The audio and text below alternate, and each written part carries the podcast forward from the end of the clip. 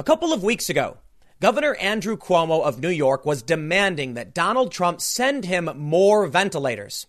It then came out that the ventilators they had in New York were just being stockpiled. It wasn't that they didn't necessarily need them, but they didn't need more. Donald Trump resisted this. And as it turns out right now, it seems that we've passed the peak in New York. And it turns out Andrew Cuomo didn't actually need many of these ventilators. That doesn't mean it was the right decision to withhold them, but it does mean that Donald Trump was right about New York not needing them. Well, he's certainly tweeting about it. Trump is certainly being proven right in many different ways, especially as many of these governors now call for the economy to be reopened. But the strangest thing is happening. You see, all throughout the coronavirus pandemic, the media has slammed Donald Trump for everything he said and ignored or praised Democratic governors for doing or saying the exact same things. Take, for instance, hydroxychloroquine, the potential treatment for coronavirus. Might not cure it, might work, who knows? The president said he's hopeful and wants to see trials. The media slammed the president over and over again and blamed him for any potential adverse effects. Meanwhile, Andrew Cuomo of New York actually put it to use, and the media said nothing. Right now, Andrew Cuomo is saying we need to reopen the economy. There's no negative press about him saying this needs to happen. Yet meanwhile, Dr. Phil on Fox News is being called ostensibly pro-Trump for arguing that we need to open the economy. It makes almost no sense. But I guess if you understand how the media and the establishment works, you understand what they're doing. If it's coming from Fox News or the president, it must be bad. If it's coming from Andrew Cuomo, a Democrat, just ignore it and say nothing. Well, now we're seeing protests spark up around the country as protesters demand, notably in Michigan, that they reopen the economy. But we have seen protests all over the country. For some reason, these protests are called unhinged. When Donald Trump tweets in support of them, Cenk Uygur of the Young Turks says he needs to be impeached for inciting violence. Yet when other governors say it's also time to reopen the economy because we can't sustain this, they don't say anything. Donald Trump, once again, proven right. But the media just says he's wrong no matter what he does, even if he's in agreement, for the most part, with other governors. It's really hard to figure out what's going on. It makes no sense. But let's read the news, and I'm going to walk you through this. Let me just tell you, some of these progressives, notably Cenk Uygur of the Young Turks, they're tweeting unhinged nonsense, and it makes it really difficult for any of us to actually track what's happening. But I've got the receipts. I got the sources. Let's read. CNBC says New York still struggles with 2,000 new coronavirus hospitalizations a day, Governor Cuomo says. Now, the first thing I want to point out, this title is absolutely fascinating because it doesn't really reflect the context of what's happening. We are seeing less hospitalizations, less intubations. Things are going pretty well, but CNBC wants to frame it like a serious negative. Meanwhile, Cuomo's actually saying we're going to slowly start reopening the economy. Now, Cuomo has extended the lockdown, but we are entering this period. Trump has said we are going to be doing a multi-phased reopening of the economy, and it's up to the governors. Governors have agreed with him, not all of them, but some of them. Yet somehow the press about Trump is negative. The press about Cuomo is framed as a negative while not slamming Cuomo himself. Before we read this, head over to timcast.com/donate if you'd like to support my work. There are several ways that you can support me, but the best thing you can do, share this video. YouTube likes to prop up mainstream media sources. And while I actually use mainstream media sources, I provide greater context than you'll often get on the front page. But more importantly, if you just think I do a good job, you're not going to see me on the front page. If you like this stuff and you want to help, sharing this video helps support me more than, well, it stops the algorithmic suppression. I'll put it that way. But if you want to get more videos like this, make sure you subscribe, hit the like button, and hit the notification bell to make sure to what extent it helps, you'll get more videos like this. CNBC reports New York is still struggling to contain the coronavirus outbreak across the state with 2,000 new hospitalizations a day, even as public officials make plans to gradually reopen parts of the economy for business, Andrew Cuomo said Friday. Cuomo and other governors across the nation are desperate to loosen restrictions and reopen businesses that were shuttered to help curb the outbreak that's already killed more than 33,000 people in the U.S. since emerging from Wuhan, China, less than 4 months ago. Quote, the situation we have now is unsustainable. People can't stay in their homes for this length of time. They can't stay out of work. You can't keep the economy closed forever. You just can't, Cuomo said. Society can't handle it personally or economically. So now we're moving into another phase, which is the reopening phase. On Thursday, Cuomo announced that he was extending the state's shutdown of non-essential businesses to May 15th as officials try to strike a delicate balance between a balance of getting people back to work without causing cases to spike again. Cuomo said people have had a nice break, but they are anxious to get out of the house and get back to work without getting sick and dying. Death is bad. And even though staying at home and not getting a paycheck is bad, it's not as bad as death. That's the yin and the yang here. While the hospitals in New York aren't as overwhelmed with coronavirus cases as originally predicted, Cuomo said the state is far from claiming victory. So I get it. We're still seeing many more people come to the hospitals. But where's the apology? You know, Donald Trump said, I don't need to send 40,000 ventilators to New York. Well, Trump was right. I'm not going to sit here and pretend it was the right decision to not give them ventilators. Maybe it would have made sense to give them an important buffer. But perhaps many of these ventilators needed to go to other states which have yet to see the peak of the coronavirus infections, in which case Trump was right. It was the right decision. We can see now that after all is said and done, maybe it was a risky move or not. Governor Cuomo does not need all these ventilators. And we've seen the graphics. Check this out. This one, I believe, is from this morning. I believe so. Yes. And you can see at the recent press conference, it looks like the apex has hit and we are going down in terms of total hospitalizations. They are seeing a net negative intubations, meaning more people are coming off of ventilators than are going on them, which means they didn't really need that many. So, again, you can argue it all day and night. But let me show you how the media plays this game. I love this. I love this. OK, obviously, I'm being sarcastic. USA Today on April 1st said this, fact check. Does New York have a stockpile of thousands of unneeded ventilators? Question mark. Curious. I wonder who was pushing the idea that New York had unneeded ventilators. It would seem, as they often do with fact checks, they added this extra word, unneeded. I don't see the majority of high profile personalities challenging Cuomo, saying he didn't need the ventilators he had. They were saying he didn't need the ventilators he was asking for because he had not yet used the ones in his stockpile. And because of this unneeded word, you can see how USA Today has concluded false. While it is true that New York maintains a stockpile of ventilators not in use, it is incorrect that these machines are unneeded. The current number of ventilators deployed in the state are enough to meet the increased challenge that COVID-19 poses to the healthcare system. That said, healthcare professionals fear that the increasing number of cases could quickly overwhelm the system. Current stockpiles are meant to address that future need, though projections vary on whether that supply will be enough. We rate this claim as partly false because some of it was not supported by our research. Partly false. They could have said mostly true, right? This is how the media manipulates you into thinking that the president is wrong. Cuomo said we need tens of thousands of ventilators. Trump sent, I believe, around 4,000 to 5,000. Ultimately, they had around 10,000. They didn't need more than that. Fact check here. This fact check, I fact check as false. Nobody was arguing that they didn't need the ones they had in the stockpile. They were arguing that he hadn't even used the ones he had. Why should we send more to just dump them in a stockpile? You can't trust the media, man. You can take a look at how they treat Dr. Phil, smearing him while meanwhile governors are saying the exact same thing. Well, Trump and Cuomo are still battling over the funding to the states. This is as of today. The Hill reports President Trump and New York Governor Cuomo on Friday sparred over additional federal assistance for states as they try to ramp up their respective COVID-19 testing. This is part of a series of tweets that Donald Trump has put out where he basically pointed this out, the point I was making. Governor Cuomo should spend more time doing and less time complaining. Get out there and get the job done. Stop talking. We built you thousands of hospital beds that you didn't need or use, gave large numbers of ventilators that you should have had, and helped you with testing that you should be doing. We have given New York far more money, help, and equipment than any other state, and by far. And these great men and women who did the job never hear you say thanks. Your numbers are not good. Less talk, more action. I highlight this just to point out Trump is calling out Cuomo, saying we gave you all of these things. You didn't need them. It's rather fascinating, though. You know, Trump's approval rating has taken a bit of a dip in certain polls. It's still actually higher than it's been for most of his presidency. But you have all of these governors critical of the president demanding more and more resources when it turns out they had substantially more than they actually needed.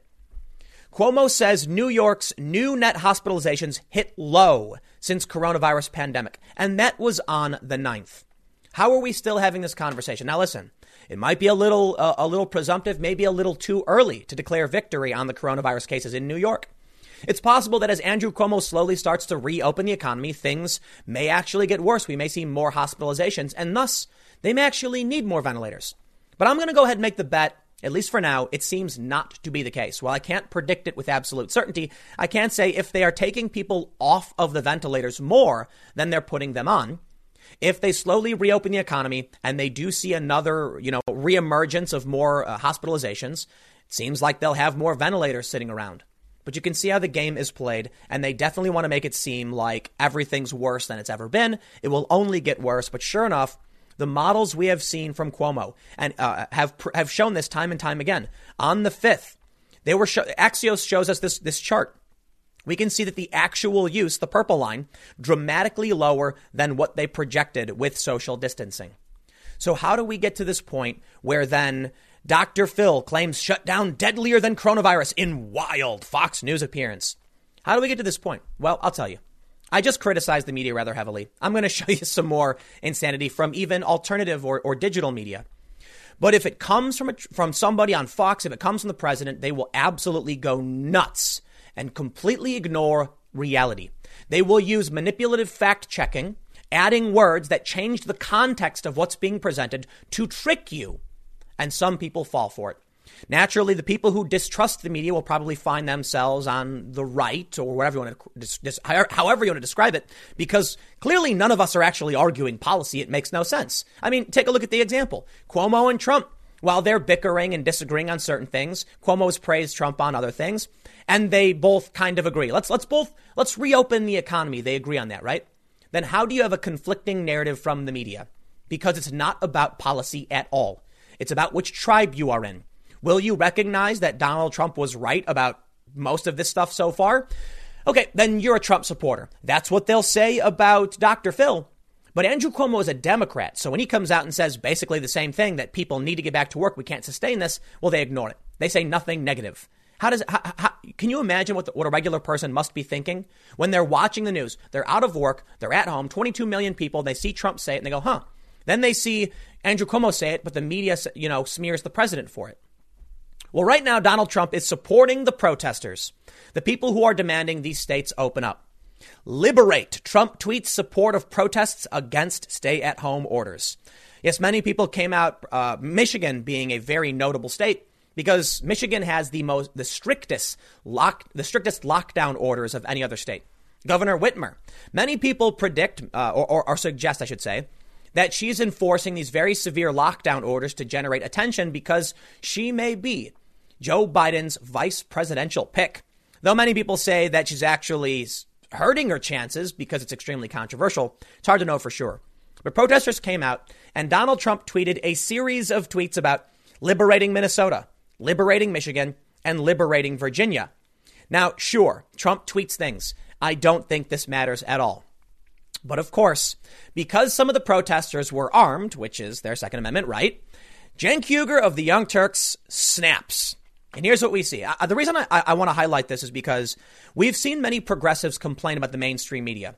But listen, I can complain about the mainstream media lying about Trump and lying about you, Cenk Uygur of the Young Turks. They smeared you when you ran for Congress. They smear Bernie Sanders. But now when Trump tweets some silly things, Cenk goes completely off the rails.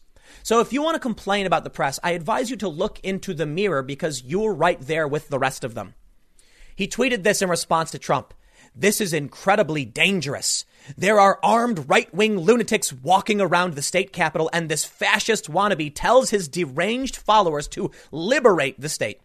Also destroys so-called three-step reopening plan with a siege of Democratic governors. Insanity. Oh, OK, so now that Trump has tweeted a plan, three-phase to reopen the economy, and he's telling the governors, do your thing. Cenk is now opposed to this reopening or what Donald Trump has proposed. OK, well, there's more. He says this is direct incitement of violence, especially at a time when people are very agitated. It's intolerable. Joe Biden has significant issues. But when your alternative is this fascist madman, then you're cornered. There's no way to not to vote for Biden. And there it is.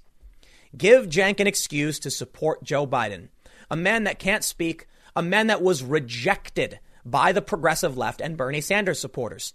The DSA across the board saying don't vote for Biden. Well, you need some way to justify it if you want to pander to the establishment, right? Well, there you go.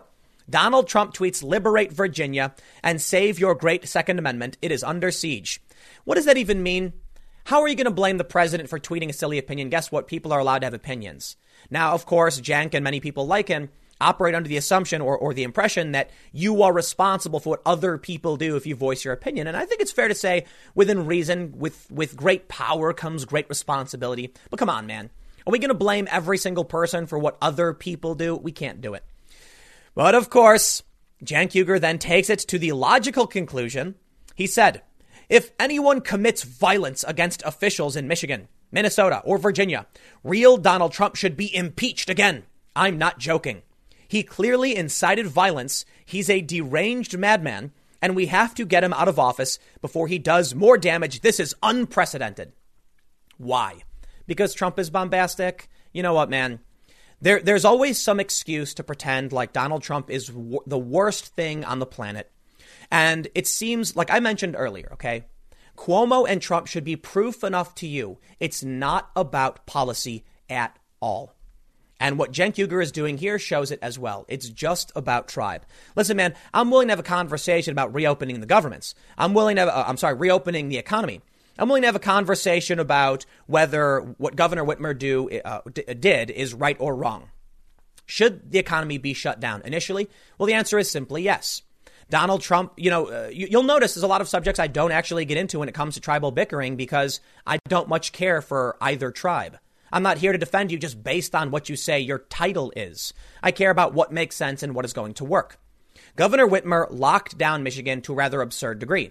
There was some concern for many people that they couldn't actually buy gardening supplies, notably seeds. While this was technically correct, it was difficult to buy in many areas because parts of stores were shut down. Governor Whitmer banned other things, like you can't even go to other residences that you actually have access to. And it was considered to be one of the strictest lockdown orders in the country. Now, people are protesting this. It's interesting to me that when it comes to principle, Cenk Uygur will call Donald Trump a fascist. Meanwhile, completely ignoring the government taking away your First Amendment right to protest, to gather, free speech, and freedom to worship. How could Trump be the fascist when he's calling for liberation? Isn't that the weirdest thing ever? It shows you that it's not really about freedom, fascism. It's just I don't like this tribe. Cenk Uygur doing the exact same thing the media did to him. They play politics. They play tribe. So long as Cenk, the Young Turks and these other leftists are standing behind the establishment left, they're left alone. Once Bernie Sanders stands up, then he gets torn to shreds. Once Cenk Uygur challenges the establishment Democratic politician in his district, he gets torn to shreds. So what does he do? He falls in line. I find it rather sad. Because, he had a real opportunity to stand up and call out the media and the lies that actually hold him back. But I guess, as we've seen from the Young Turks and many media outlets, the money is just too good. There's a reason why they're not calling out Andrew Cuomo. Well, he's a Democrat and he's popular, and they're not really expecting to get a Cuomo bump. I mean, the reality is no one really cares about Andrew Cuomo. Maybe there's the partisanship. A lot of people, Alyssa Milano, for instance, said that he was America's president. Sure. The establishment types are lining up Cuomo for a presidential run in 2024. It's not going to happen now. It might at the last minute. Apparently, he won't be the vice president for Biden. We'll see how things play out. But they're protecting him for political reasons. It's also because the money just isn't there. One of the biggest motivators for media is whether or not by putting out this nonsense, they will get clicks. And guess what? When it comes to Cuomo, it ain't going to happen. Most of the country does not care about the governor of New York, but Donald Trump is the president, so they can light up certain portions of the population by saying Trump is bad. They'll ignore what Cuomo is doing. Over in New York, they'll praise him. Democratic operatives and activists will praise Cuomo for doing literally the same thing that Donald Trump has done or suggested.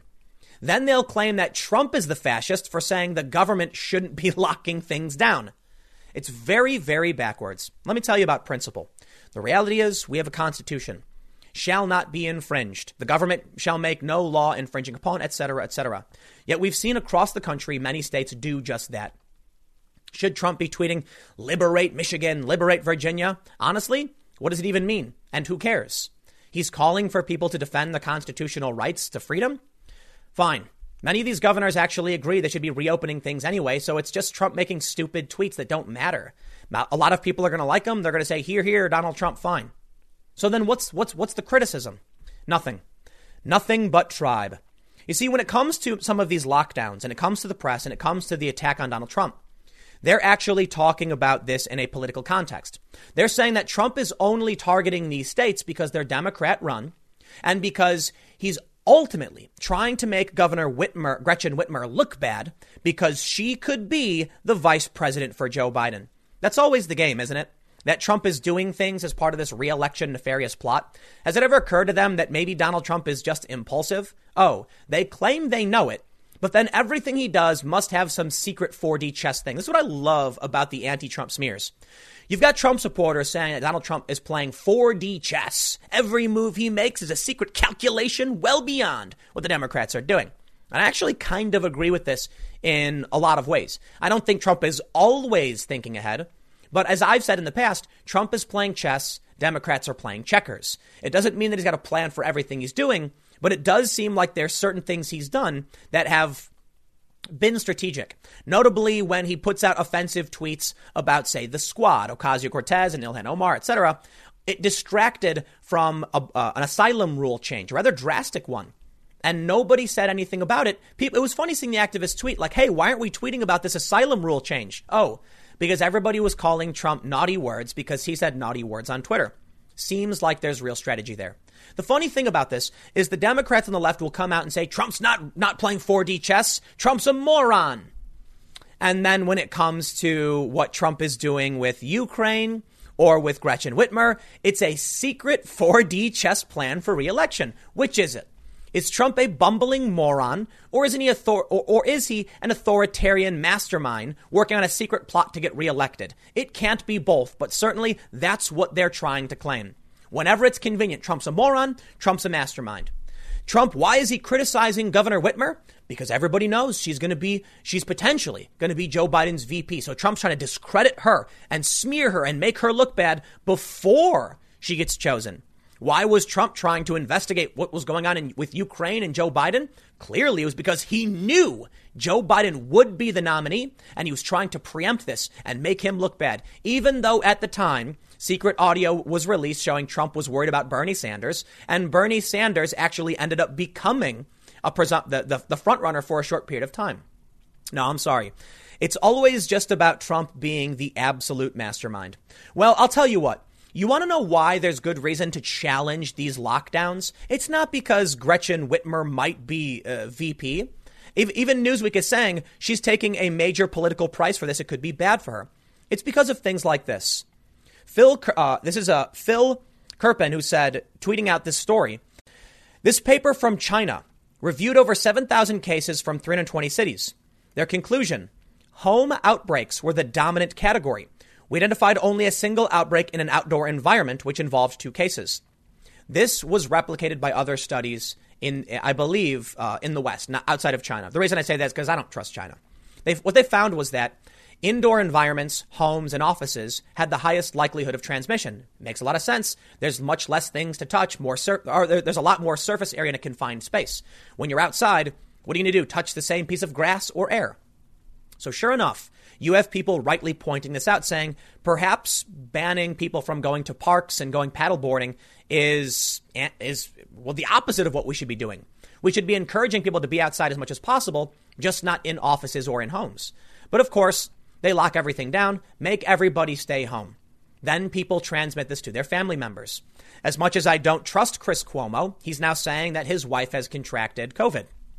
So when it comes to someone like, say, South Dakota Governor Kristi Noem, she gets slammed. The Washington Post writes South Dakota as becoming the biggest hotspot. They demand she lock things down. And there are several Republican governors who are saying, we're just not going to do it. This is really strange to me. But I think there's a real risk here. If the media can only ever criticize someone based on the perceived otherness of the person, like not the policies you're enacting, but just you are the other, therefore you're the worst thing possible, then the only outcome I can imagine is civil conflict of some sort. I don't know what to expect. But I will tell you this as we wrap up this segment. Donald Trump didn't give all of those ventilators to New York, and he was slammed for it. And now it turns out New York didn't need them.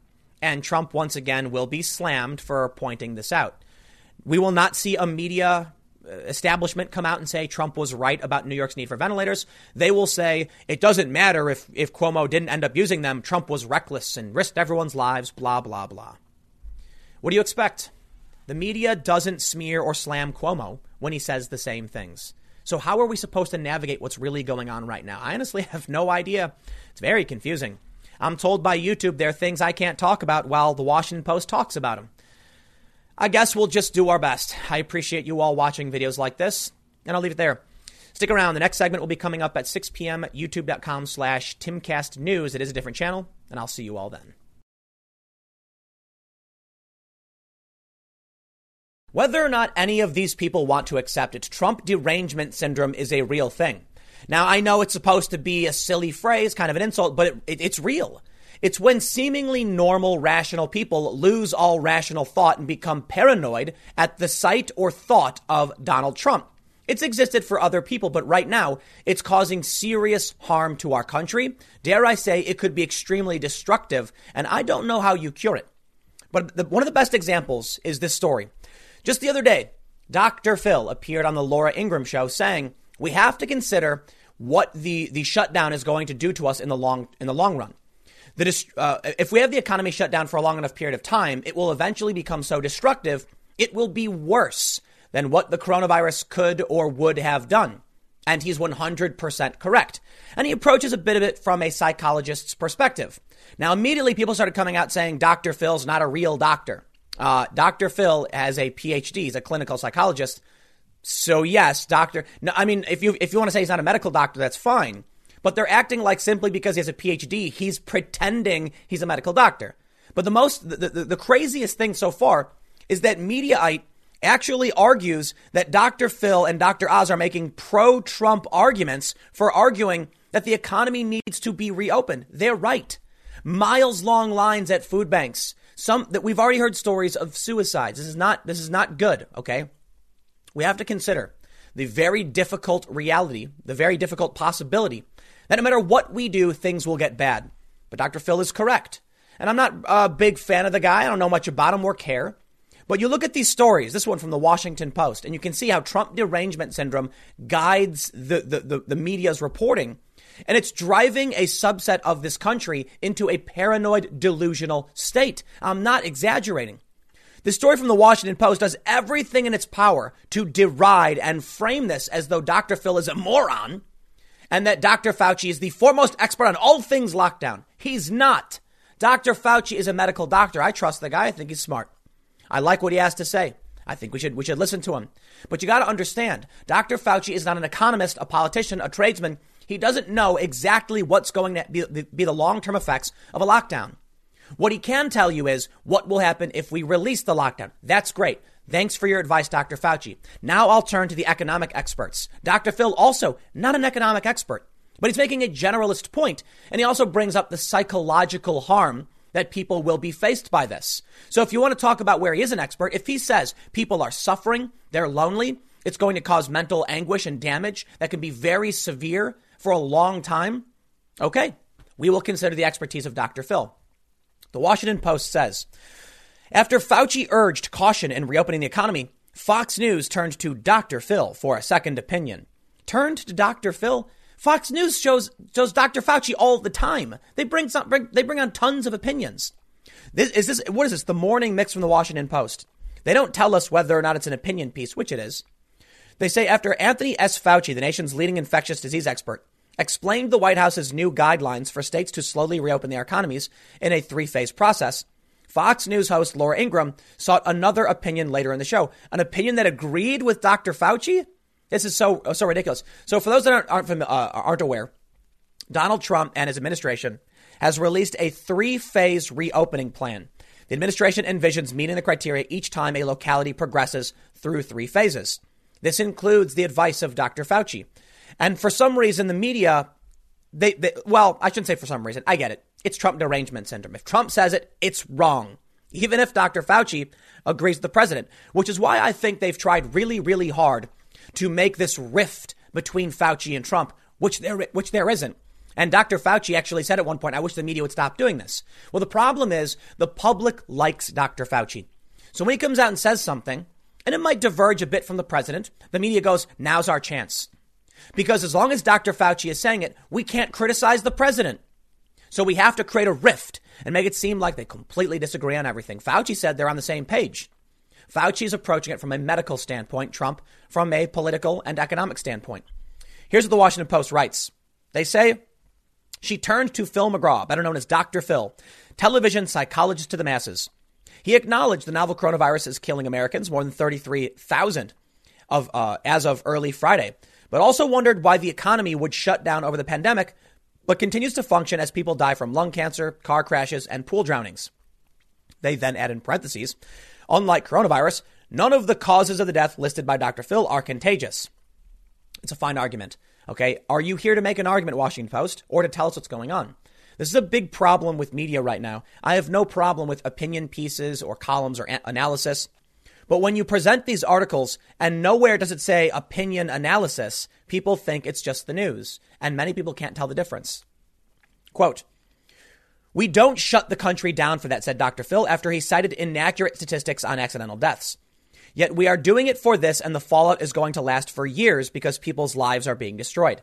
So you want to say his stats are wrong? I think Dr. Phil was kind of just making generalized points, but apparently his numbers were wrong. Fine. OK, calm down. How about his second statement is correct? People's lives are being destroyed. They say the conflicting views, one from the most qualified source available on the topic and the other from a talk show host with questionable credentials. Excuse me? He's a clinical psychologist. What do you mean he's got PhD? OK, Dr. Fauci is a medical doctor and Dr. Phil is giving his thoughts. Why is he being singled out by this? It's very strange. You know why? Because the guy was created essentially by Oprah. And all of a sudden now he's making a point that lines up too much with Donald Trump. As if this is the danger of Trump derangement syndrome. Donald Trump could come out and say, we have a potential treatment. It's called hydroxychloroquine. Other countries are using it. And what will the media do? Don't do it. Don't take the medicine. It's bad. It's dangerous. Side effects. There are even some celebrities that took it and it helped the symptoms subside and they survived. And now they're saying, oh, but the side effects are so bad. What do you mean? You lived. It helped, right? Anecdotal evidence so far suggests these medications are helpful, and many countries have been using them. There have been some side effects, of course. Why would the media try to reject a potential treatment when other countries are already using it? You know why? Trump derangement syndrome. It's going to get us killed. Here's what they say. Oh, yes. Questionable credentials. Right. Highlighted again how expert advice on the novel coronavirus has frequently been undermined by celebrity doctors with little to no infectious disease experience. What the Washington Post is doing here is a framing device. It's a way to make you reject what Donald Trump is saying, because they've framed it in such a way that the only possible outcome is a medical one. I know most of you have probably heard me say it, but I'm going to make sure it's very clear to everybody. Maybe you've not everybody who watches, my content watches every single video. If there is no economy, if people can't eat, they will die. They will riot. Society will break down.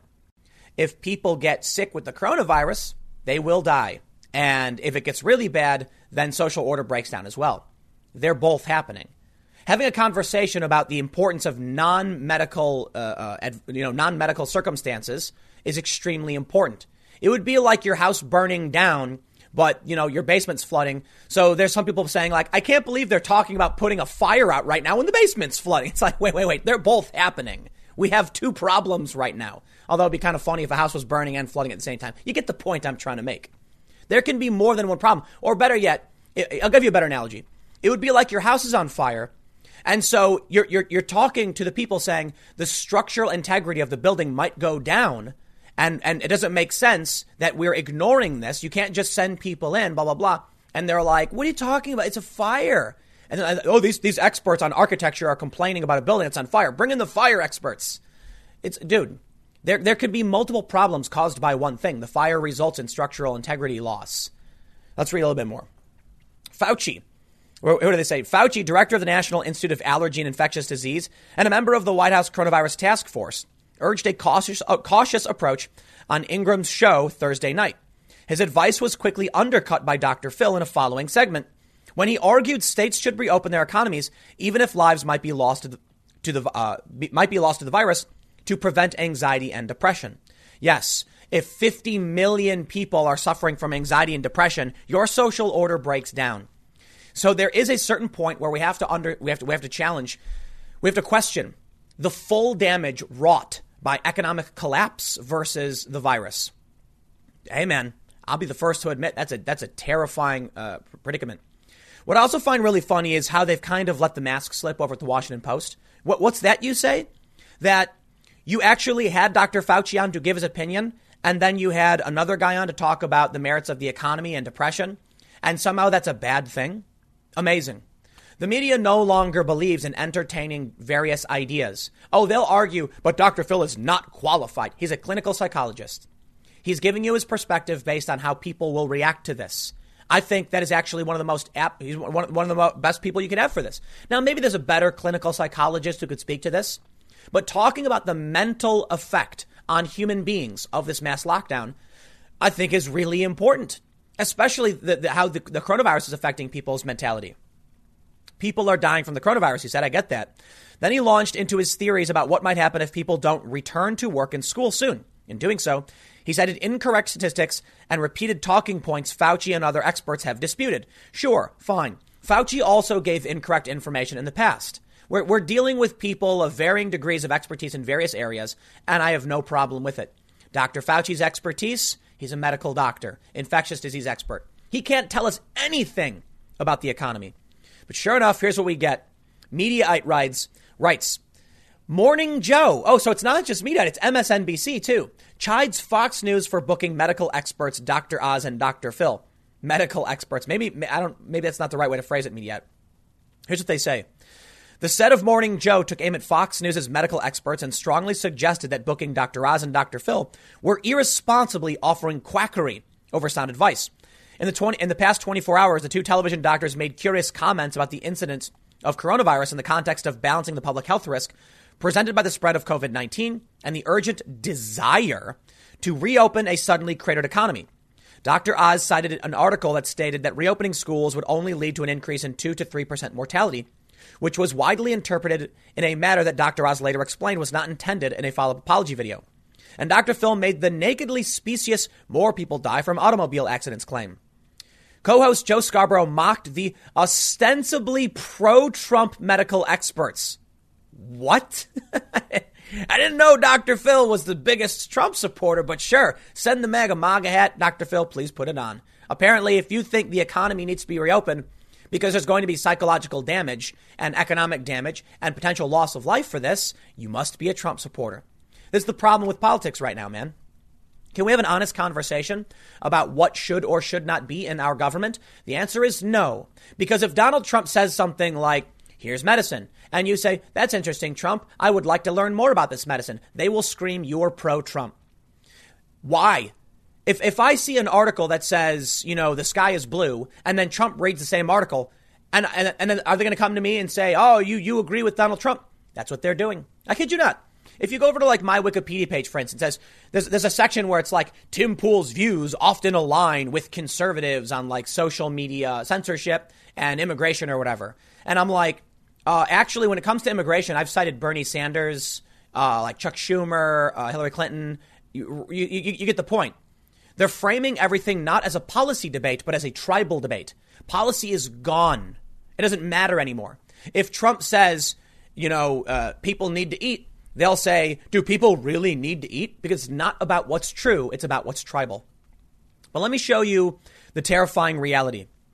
Business Insider reports 17 hours ago, and I've shown many of these stories.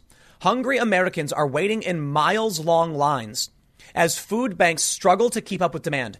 Here's a look at how the rising unemployment and dwindling volunteer pools are impacting U.S. food pantries. They mention Unemployment skyrocketing. More than 16.8 million Americans have filed for unemployment in the past 3 weeks, and now it's up to 22 million. Get with the Times, Business Insider. This is a story from a couple weeks ago. In New York, which is the highest number of confirmed COVID cases in the U.S., food pantries have declared a national emergency. Wow. As they buckle under the weight of demand and a lack of volunteers. According to NYC Mission Society, an organization dedicated to fighting multi-generational poverty, food pantries are experiencing a 60% increase in demand for volunteers as several fall ill or opt to stay at home for fear of contracting the virus. A man leads a food bank in prayer. Here we can see with volunteer pools decreasing dramatically, food pantries have been left with skeleton crews. Remaining volunteers in New York unload boxes of food in Manhattan last week. We have seen miles-long lines in various states. Chaos erupted at one Mississippi food bank when people couldn't get access to food because they demanded that you pre-register. Now, we're not at the point necessarily where the people line up for food banks and then riot. But I'll tell you what, man, the store the other day, over where I live, barren, surprisingly barren. So we weren't able to get what we wanted to get. We were ultimately able to find some things, but it was harder than it's been in a long time. I don't know if this is because, some people have said Trump bucks, Tim. The Trump bucks hit everyone's bank account. They went out and they bought up all the food. Boom, it's all gone. Perhaps. But what is also true is the supply chain has been completely disrupted and upended. So these stores are running out of supplies. They're not being replenished. You see, when the first wave of panic buying hit and the stores got cleared out, people said, oh, no, there's no more TP. There's no more food. But what they didn't understand is that the trucks are en route bringing the new supplies that had already been made. They are being shipped to the stores. So the stores had a restock en route. After those supplies got depleted, the supply chain was disrupted. And now a month or two later, guess what? The shelves are starting to become empty. I really do hope you guys have prepared. I've done some promos for stuff and a lot of people have bought it and a lot of people have laughed. But now we're at a point where I'm telling you what, man, you can make fun of Dr. Phil. You can make fun of Dr. Oz. You can make fun of Trump all day and night. And then how will you ignore this? In an effort to prevent person-to-person contact and increase efficiency, many locales have transitioned to drive-through food banks like Greater Pittsburgh Community Food Bank in Duquesne, Pennsylvania. I'm hoping I'm pronouncing that right. In Irving, Texas, cars lined up a mile down the road to collect groceries. In Pittsburgh, mobs of cars lined up for boxes of food. In Los Angeles, cars spanned several miles. They're ignoring this. Why can't we have a sane, rational discussion about what's going on? Trump derangement syndrome, man.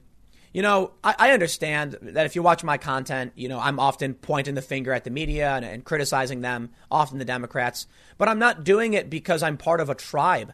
I'm not doing it because I like the president or like any conservatives. I'm doing it because this is happening. I can give credit and respect to all the people working in the food banks, and I can recognize this exists. But the people in media right now don't care about what's actually going on. They want to write you up a story where they're like Dr. Phil with questionable credentials. I don't care. He made a point. Argue the point. They're not. They're arguing the person. Ostensibly pro-Trump arguments. What does Trump have to do with these food banks? Nothing. Donald Trump isn't running these food banks. Donald Trump isn't providing food or taking food away. These are the localities that have already been set up. Why are people now rushing to these food banks to get food? Because the economy was shut down. 22 million people just filed unemployment claims. It's probably substantially worse. Guess what? The Democrats had the opportunity to increase the funding for the Paycheck Protection Program.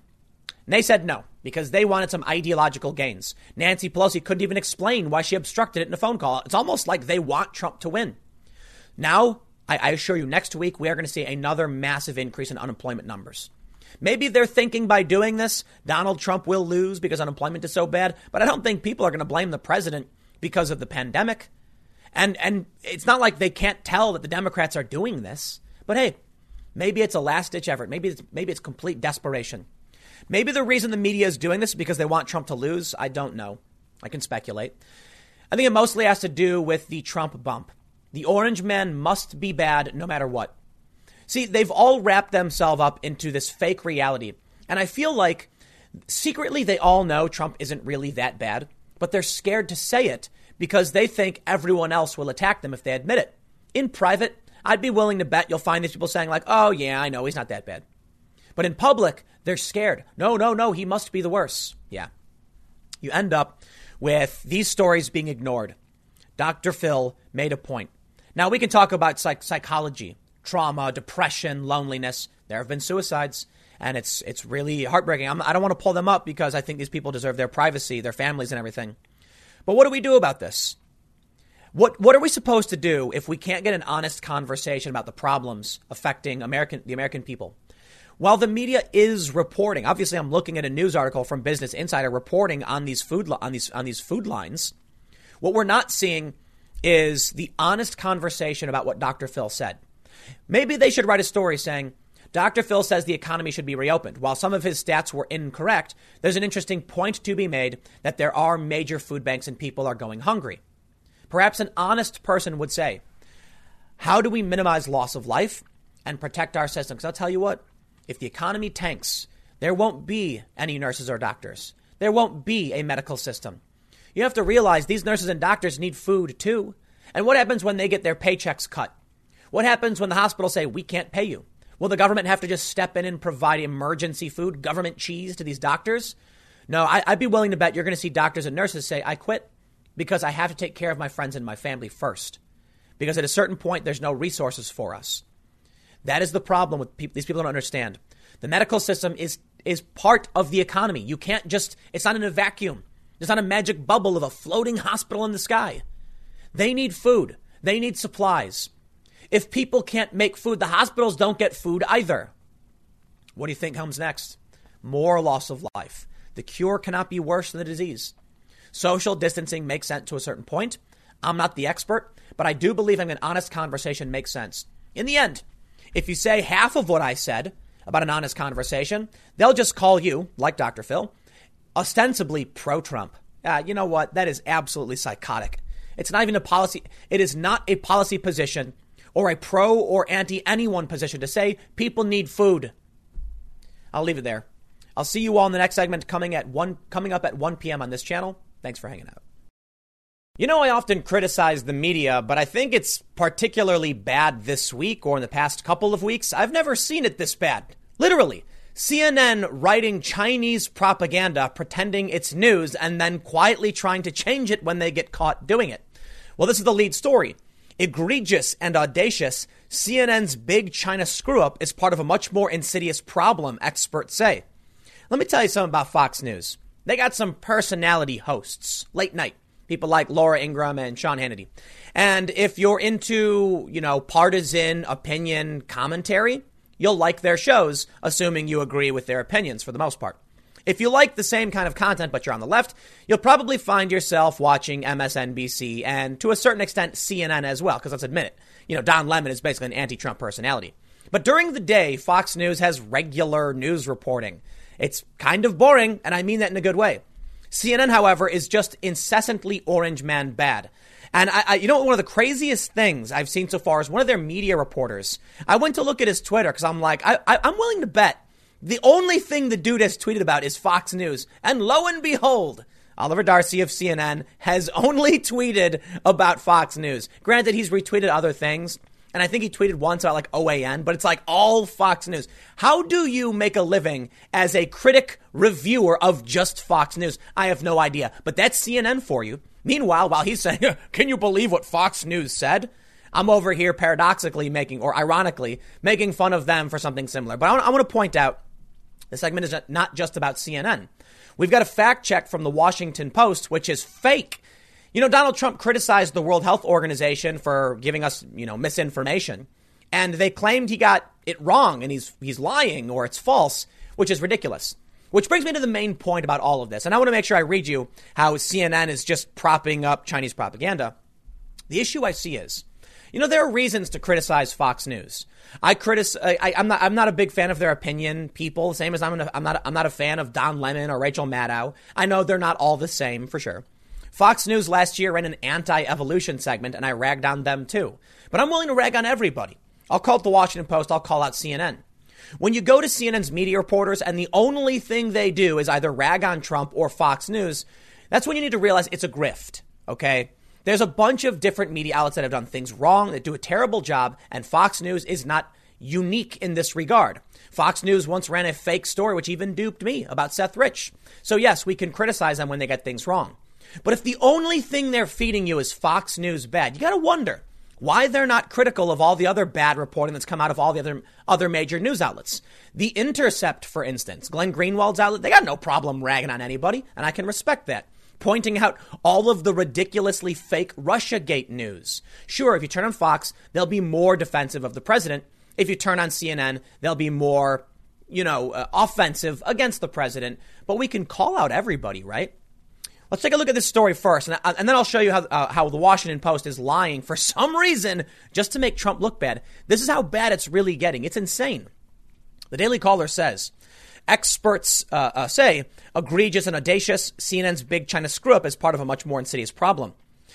The network experienced almost an immediate backlash April 13th when it published a story in which the main source was a press release from the Chinese People Liberation Army. Excellent journalism, guys.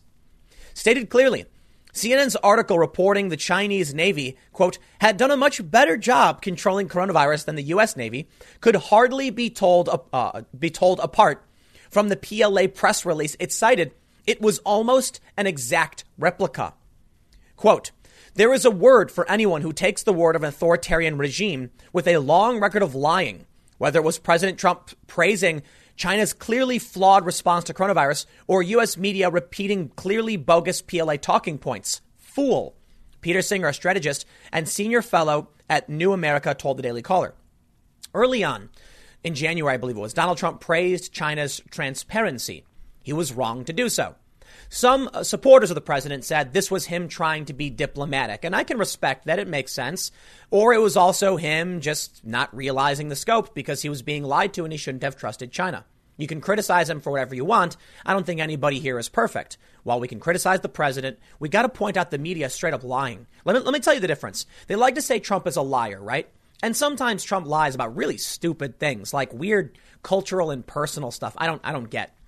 But if he's wrong about China, he's just wrong. If China is lying and Trump was and believed them and then was wrong, well, that's just Trump being too trusting. Hey, criticize him for it.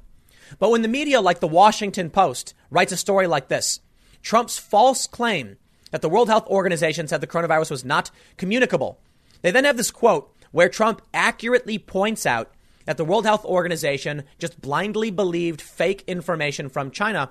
And they give Trump three Pinocchios. It makes no sense because in the article, they actually have the evidence of the World Health Organization saying preliminary evidence, no human-human transmission. And that's what Trump was calling out. But they claimed Trump was it's false. This is what the media does. When I say the media, I mean these activists who exist and infect media. Look, obviously, if you're going to talk to a journalist about what's happening on the ground in certain countries, real reporters, real journalists on the ground will probably give you legitimate information. But when you come to political analysis, you get partisans who have infected these organizations for the sole purpose of pushing an agenda, or you have corrupt, unethical individuals who just want to make money with a grift. Certain people over at CNN who, for some reason, can only talk about Fox News. Well, back over at this story about CNN, they say, CNN's propaganda push was incredibly irresponsible and audacious. Rebecca Heinrichs at the Hudson Institute added, it is not an exaggeration to say that it is Chinese Communist Party propaganda, Heinrichs said of the article. While we're in the middle of this pandemic, there's multiple things going on at the same time. One of them is a fight for clarity and accurate information. And we know that the Chinese government is still propagating false information. And so for American media, to not look at anything that comes out of China very skeptically is so irresponsible. This is what I love about the media. They immediately distrust the president of the United States and they immediately trust the Communist Party of China. Come on, man. I think Trump is often full of it. He's a boastful braggart, but I'm going to give the guy a little bit more trust than I'd give to China. I mean, not even a little bit. I give him an infinite more amount. Look. If Donald Trump came out and told me that he invented a new recipe for chocolate chip cookies, I'd be like, all right, I guess. If China came out and said Trump did not actually do this, I'd be like, I actually think Trump's like, I believe Trump more than I would believe communist China. Like, and the cookie thing I'm using is like an absurd analogy. If the president comes out and says something, I have very little reason to believe anybody in the U.S. government. But there's probably some morsel of truth. There's probably something there. And I'll tell you what, it's not like I'm going to look at them and say, I refuse to believe it. If China comes out and claims we have no new cases of coronavirus, I'm going to say, yeah, get out of here. The United States has been honest for the most part about the infections. Now, apparently China said, actually, we have 50% more than we previously reported. Oh, dude, shut up. We know you've got it bad. You've been running crematoriums like crazy. You're lying. How do we have a media apparatus in this country that repeatedly just says, how did China do such a good job? China reporting no new deaths, no new infections. How China succeeded in curtailing the virus. Are you kidding? They didn't. They're lying to you. Yet if Donald Trump comes out and says, you know, anything, the World Health Organization misled us. Actually, Trump, that's false, because technically Trump should have said that the World Health Organization was just getting bad information from China. Why? Why does he have to say that? Because he didn't give you like a play-by-play of literally everything. You call it false. But when China comes out and says everything's fine, you're like, you got it, China. You got it. Look, when CNN runs this PLA press release as a news story, you got to question what their motives are. I think it's probably incompetence and laziness, but you kidding me? You just took a press release from the Chinese Communist Party and wrote a news story about it? That's crazy. But when they blindly trust and choose to write stories acting as if the Chinese Communist Party is telling the truth, I really, really have to wonder their motivation, what their motivations are. Here's what they say. This is Rebecca again. She says, quote, I mean, the job of the media is to expose what is true, and they are very hyperactive on making sure they do that. You can be hypercritical of the U.S. government, but then to turn around and go to copy and paste Chinese Communist Party propaganda when the stakes are so high is just incredibly audacious and shameful. But more importantly, it proves it. If anybody asks you, what makes you think the press is not trustworthy? Let me tell you this. We know the Chinese government is lying. Yet for some reason, the media will push their propaganda uncritically because it is counter to Donald Trump's statement. That's the most important thing. I'll tell you what. We have a tweet here. The World Health Organization. You've seen the tweet. Many of you, I know. That's why you watch content like mine, because you're more in the know. Preliminary investigations conducted by the Chinese authorities have found no clear evidence of human-to-human transmission of the novel coronavirus. That's a lie. The Associated Press reported that China knew this would be a pandemic on the 14th, when they were tweeting this, and this is Eastern time, so it's basically like a day, half day behind. China knew and withheld the information. They knew they were facing a pandemic. They withheld the information. Well, because the media must always be orange man bad, they have now come up with this story, Trump's false claim that the WHO said it was not communicable. Here's the quote from the president. The World Health Organization failed to investigate credible reports from sources in Wuhan that conflicted directly with the Chinese government's official accounts. There was credible information to suspect human-to-human transmission in December 2019, which should have spurred the World Health Organization to investigate, and investigate immediately. Through the middle of January, it parroted and publicly endorsed the idea that there was not human-to-human transmission happening despite reports and clear evidence to the contrary. The World Health Organization pushed China's misinformation about the virus, saying it was not communicable. This is a quote from the president on April 14th. The facts. When we actually scroll down, they actually show us the World Health Organization tweet. Preliminary investigations, yada, yada. We know what it says. I read it for you. How could the Washington Post claim Trump's statement is false, but then actually include the statement from the World Health Organization saying there's no human transmission? Here's what they conclude. The Pinocchio test. Trump could have made a case that the World Health Organization was slow to speak firmly about the possible human-to-human transmission, but he puts the onus on the World Health Organization to investigate when it is largely dependent on information provided by member countries. Leave aside the fact that Trump kept praising China's transparency, blah, blah, blah. But Trump really gets over his skis when he claims the World Health Organization publicly endorsed the idea that there was not human-to-human transmission happening, and that the World Health Organization said it was not communicable. The WHO said initially that there was no clear evidence. But by January 14th, a senior official said that they could not rule out human-to-human transmission, given the experience with SARS. That statement was made only 2 weeks after the WHO first learned of the new virus. It's almost a for Pinocchio claim, but not quite. The WHO could have highlighted the human-to-human transmission sooner than it did and pressed China for more information. Trump, of course, could have done the same and failed to do so for weeks longer. Trump earns 3 Pinocchios. What does the context of when Trump said any of this have to do with whether or not China was downplaying this and withholding information? What does the Washington Post? They write this story. What is it? When is the story from? A couple days ago? This is from today. They wrote this morning. The Associated Press, for 6 days, China knew and withheld the information. Now, they're arguing that the World Health Organization could have been clear, blah, blah. It's not their job to investigate. Hold on a second. If it's not their job to investigate, what do? Are they a bulletin board for the Chinese government?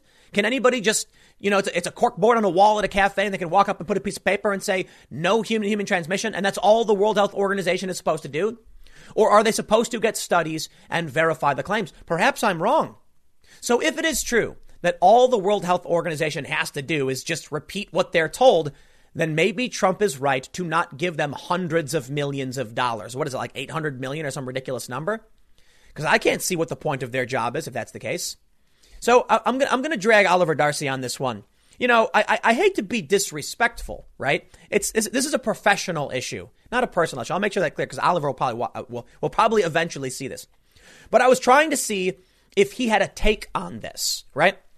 Oliver is a frequent critic of the president, mostly Fox News. I mean, he almost exclusively tweets about Fox News. And I was curious if he would have a response or something on this. And I noticed something as I was scrolling through. First of all, his latest tweet is from Jared Holt. Jared Holt works for a political propaganda firm called Right Wing Watch.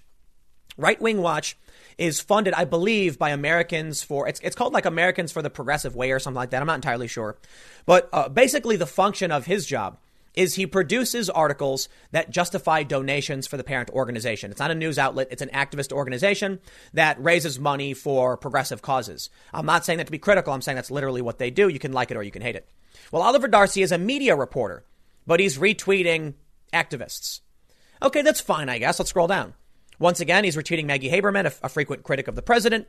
This is all kind of fine to me that he's retweeting these things. I think people are allowed to have perspectives, points of view. If you look over at like Brian Stelter's Twitter, for instance, he's frequently ragging on Trump and the media and stuff like that. And you know what? I got to admit, it's not too dissimilar to what I would say about the Democrats. So I'm fine if the guy's got a perspective and opinion. The only issue I take, though, is that they're both supposed to be reporters, not opinion people. I'm a political commentary guy. I do opinion.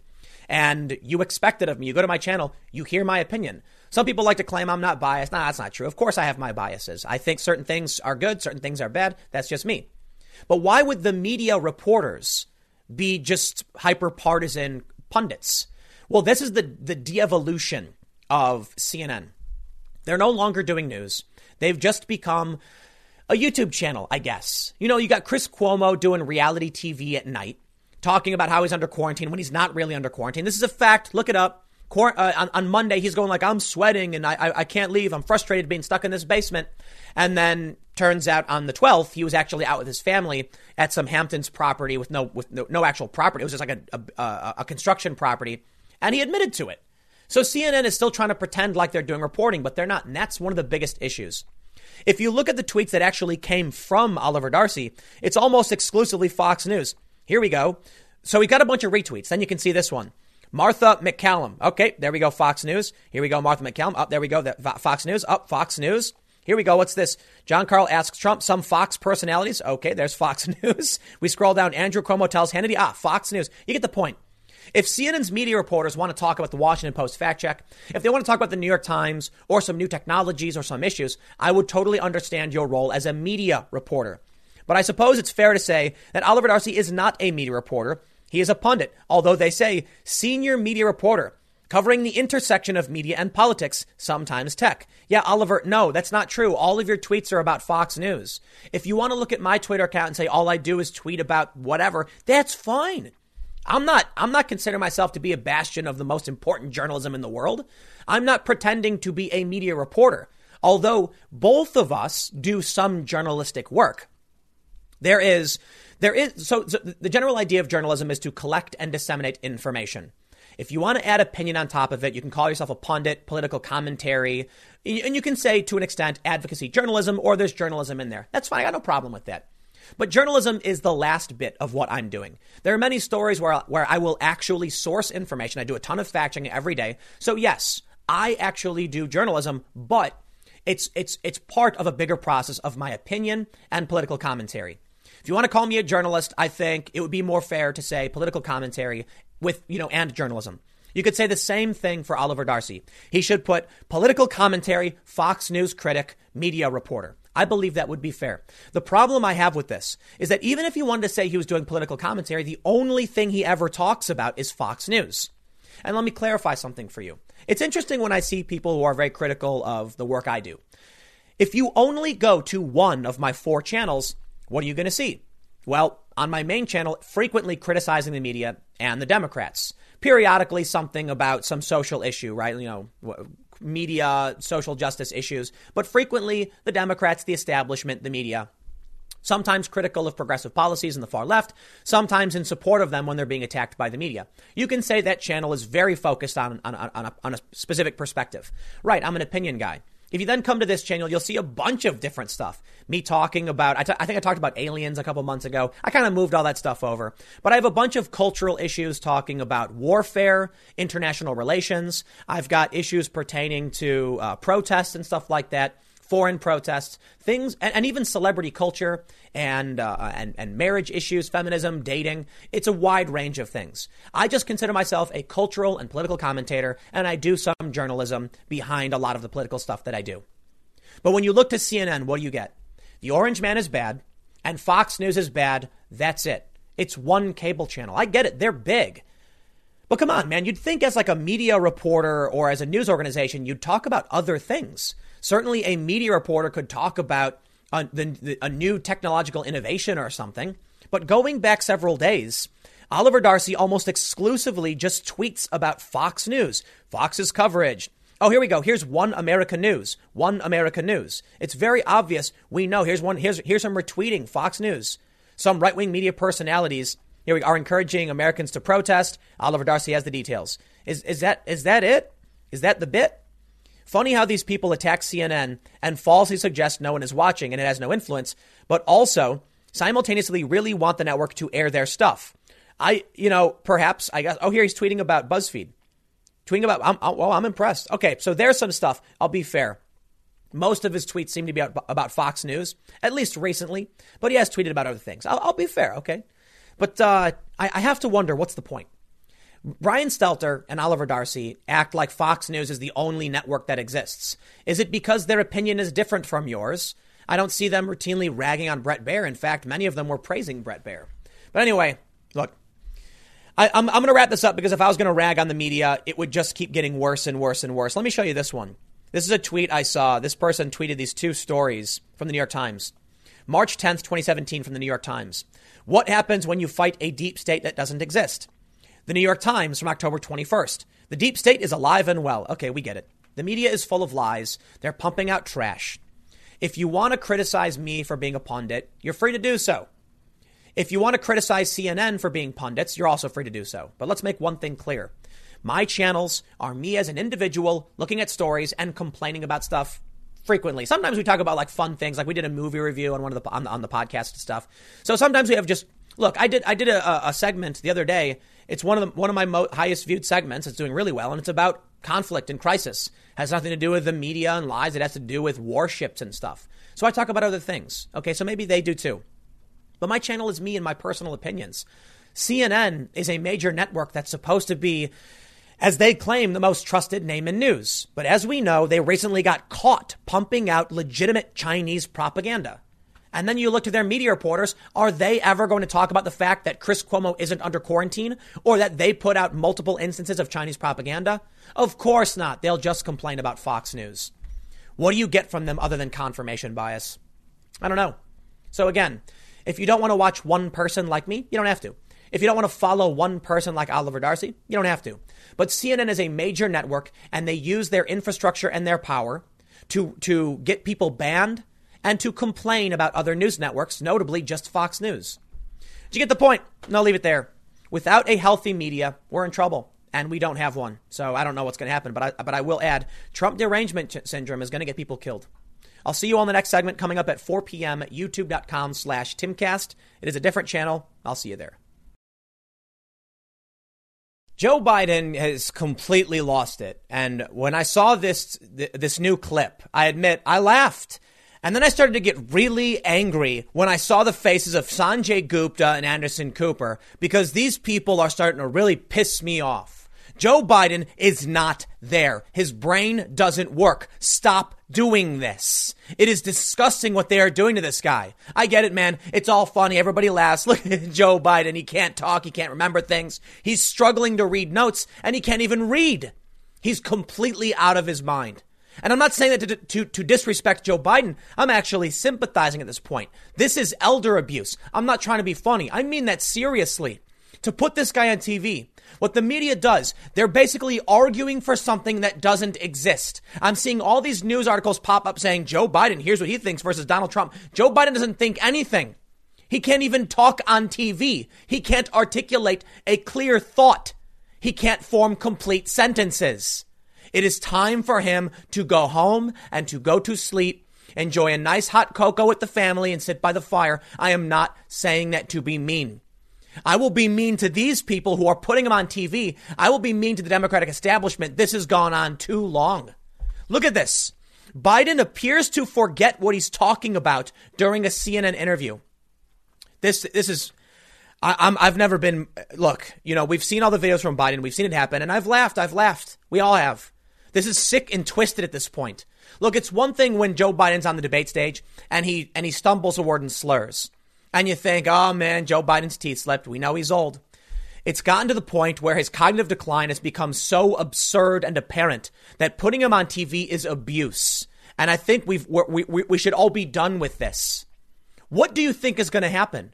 Everybody knows this guy can't stand next to Donald Trump. CNN actually tried to let Joe Biden sit down in a debate with Bernie Sanders. And there was a huge controversy because Joe Biden could not stand up. They're like, we'll make it less formal. Have him sit in a couch, sit on a little sofa. Enough, man. CNN, enough. Daily Caller writes, former Vice President Joe Biden stumbled through a CNN interview Thursday night while criticizing President Donald Trump's response to the coronavirus pandemic. The presumptive Democratic presidential nominee suggested that Trump should start a pandemic production board, similar to the War Production Board that President Franklin Roosevelt began at the start of America's involvement in World War II. You know, oh, man, I'm going to read this, and I'm going to stop before I read this and point something out. I do not believe for 2 seconds when they say Joe Biden had a stutter. That's why he struggles to speak. Don't disparage the man's stutter. Oh, shut up. The dude doesn't know what he's saying. And that's what but he's always had a stutter. That's not stuttering, man. This is him not being able to speak. Let me read you this quote from Joe Biden. Quote, you know, during World War II, you know, where Roosevelt came up with that thing that, you know, was totally different than he called it, you know, World War II. He had the War Production Board, Biden said, looking down at his notes. I don't know why we don't set up something like a pandemic production board. Donald Trump Jr. responded to the video on Twitter, saying he was excited to see his father debate Biden this fall. Yeah, you know what, man? I get it. That's a joke we've made. It'd be like pay-per-view. It's going to be entertaining. It's going to be like a Comedy Central roast, said one guest on the Joe Rogan podcast. Oh, you know it.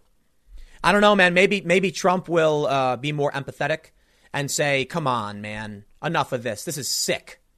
Donald Trump Jr. tweeting, debate's gonna be fire.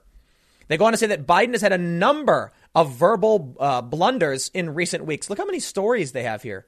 This is ridiculous. 3 different links. Now I want to show you. Well, I'll load that up. Here's a tweet from Glenn Greenwald. I agree with this tweet. Let me read it for you. Glenn said, let me say again, I've been on cable hundreds of times. I've watched thousands of segments over the years. I've literally never seen one person until Joe Biden who has to read from notes to answer questions from a cable TV host. And even with that, he often gets lost. Glenn's correct. Here's what the first response is. So when Bernie is asked literally any question and gives the same robotic response about billionaires and Medicare for all, that makes him sharp as a tack. Yes, it does. Bernie Sanders can instantly recall his talking point. This is how the media works. I, too, have been on cable many times, not nearly as many as Glenn Greenwald. I also host a show where I have no script and I often ramble. And yes, many people get upset because sometimes I repeat myself, maybe too much. I apologize for that. It happens. Sometimes I am trying to drive emphasis. You know, I'll like say something and then try and be like, and that's why this, and here, and that's why this. But I get it. I'm not perfect. But what Joe Biden is doing is something very different. I too have watched cable over the years. I've never seen someone look down and struggle to read a note card when they appear in a show. I've never seen it. You watch podcasts, right? All these different podcasts, people can hold conversations with each other. Let me ask you something. If you went to meet with someone and you ask them a question, so what do you do for a living? And they looked down at a card and said, a couple of years ago, my job in manufacturing, it's the thing with my manufacturing. You'd be like, whoa, dude, I literally just asked you a simple question. You don't need notes for this. Clearly something is wrong with Joe Biden if we're seeing it over and over again, and everybody can see it. I get it, man. Progressives want to point it out. Here's what we have from the Daily Caller. This is another story from just a couple days. This is from last year. Some backers say seeing less of Biden means fewer gaffes. Let me tell you. They've actually tried this. They said, maybe we just don't put Joe on TV anymore. Maybe we make sure he doesn't do any late night shows, appearances, or debates, because he just can't. And this was back in August. They knew it was getting bad. I've told this to my friends. You know, when you watch these videos of Biden in his home, I'll tell you what, man, I'm just going to go ahead and say it. I think Joe is, I think he may be getting near his end. And I'm not trying to say that to be disrespectful or shocking or mean. I mean that with the utmost concern and sincerity. When you look at people who are getting on in years, their decline starts getting worse and worse and worse. It's exponentially worse. You'll see one gaffe. A day later, you'll see two gaffes, then four gaffes, then 8, then 16, then 32. And then eventually they can't speak. Joe Biden, just the other day on CNN, could not speak. And here's what I see in the news. First, take a look at this story from The Hill. Just recently published. I just grabbed a random story, any old story. Joe Biden's record on Social Security isn't perfect, but Donald Trump's is far worse. I tell you what, man, they are putting up a mannequin next to Donald Trump. There is no Joe Biden. I'm sorry. It's the truth. There is no Joe Biden. The man is not there. There's no policy for Joe Biden. There's no debate for Joe Biden. The media is creating the debate for him. Donald Trump is debating no one. Take a look at these stories. I do a Google search, right, for Joe Biden. Karl Rove debates Donna Brazile on Obama's unusual way of endorsing Biden. Not really about him. Biden is losing the internet. Does that matter? No, Biden isn't losing the internet. There is no Biden. That's why he has no followers. OK, I get it. He's got millions right across the board. Donald Trump has 100 million plus. Bernie Sanders and Trump both had way more YouTube subscribers. Joe Biden doesn't have any because Joe Biden isn't actually a candidate. He's not. He's got no ideas. And he can't talk. He's literally just an old man sitting. You know, it's really funny. Remember Mike Gravel? He was the former, I think it was a senator from Alaska. And they said, he's not really running. He's old and retired. What do you think Joe Biden is? He's a placeholder for what? A VP, I guess. I have no idea. Here's this one. Democrats grapple with questions about Tara Reid, allegations against Joe Biden. Once again, the media is having a conversation that Joe Biden is not having. Pro-Biden super PAC snubbed by campaign vows. Joe Biden's record. Joe Biden has a China problem. Biden says he's already choosing a transition team. Who will Joe Biden pick? Joe Biden's Medicare for all mistake. None of this is real. There isn't anything Joe Biden could offer you. When he goes on TV and they say, hey, Joe Biden, how was lunch yesterday? And he goes, blah, blah, blah, blah, blah, and he can't talk. He's not there anymore. You know, this story was funny when they wrote it. March 24th, just only 3 weeks ago. Stay alive, Joe Biden. Democrats need little from the frontrunner beyond his corporeal presence. And this should have been a bigger red flag for us. I get it. It was a joke. It was funny. They were saying we just want the idea of Biden, but they mean it. They're not here to take Joe Biden at his word. Let me frame it this way. A president is someone with ideas. Donald Trump said China is bad and we need to build a wall. That was Trump. Trump says it loud and proud. Build that wall over and over again. He wants to do something. And, you know, people criticized him for it. They said the wall is a stupid idea. It's a waste of money. Joe Biden said nothing. He can't say anything. He has no ideas. He's presenting no debate. The media is propping him up. When Biden comes out and says gumble mumble gerdigial schmid, they say Joe Biden offers up interesting critique of the president, and they cut out the nonsensical, garbled gibberish, and then just, well, here's what we think Biden meant. Yeah, okay.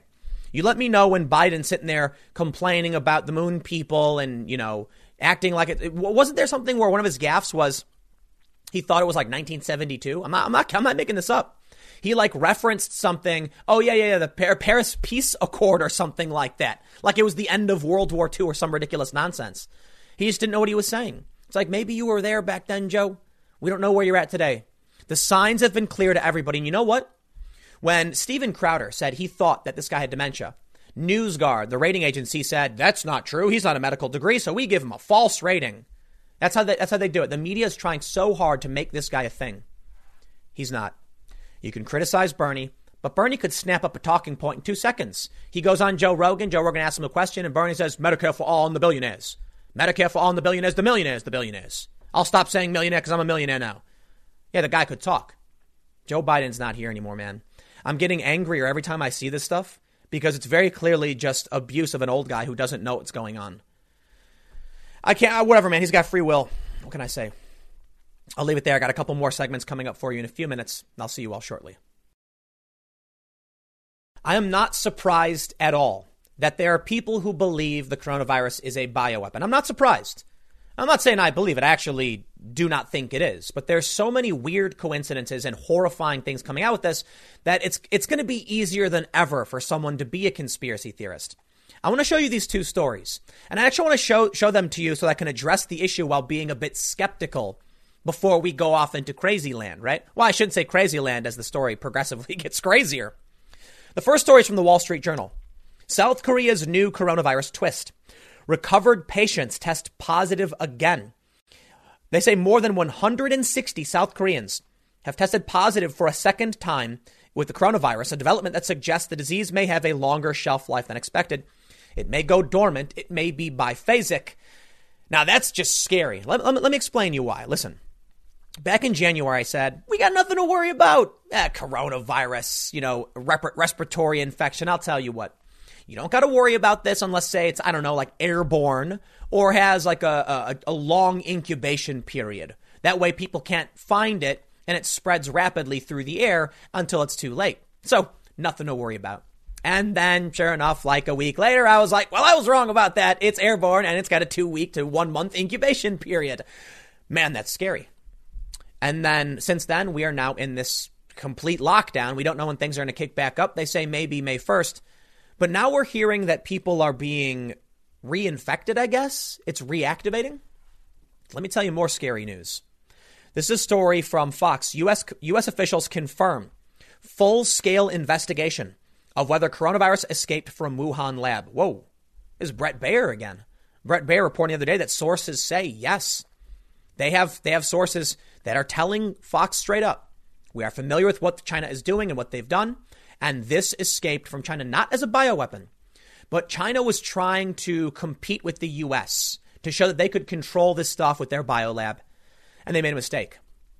Now we have a really, really creepy story, and I'm going to throw some shade over at Huffington Post.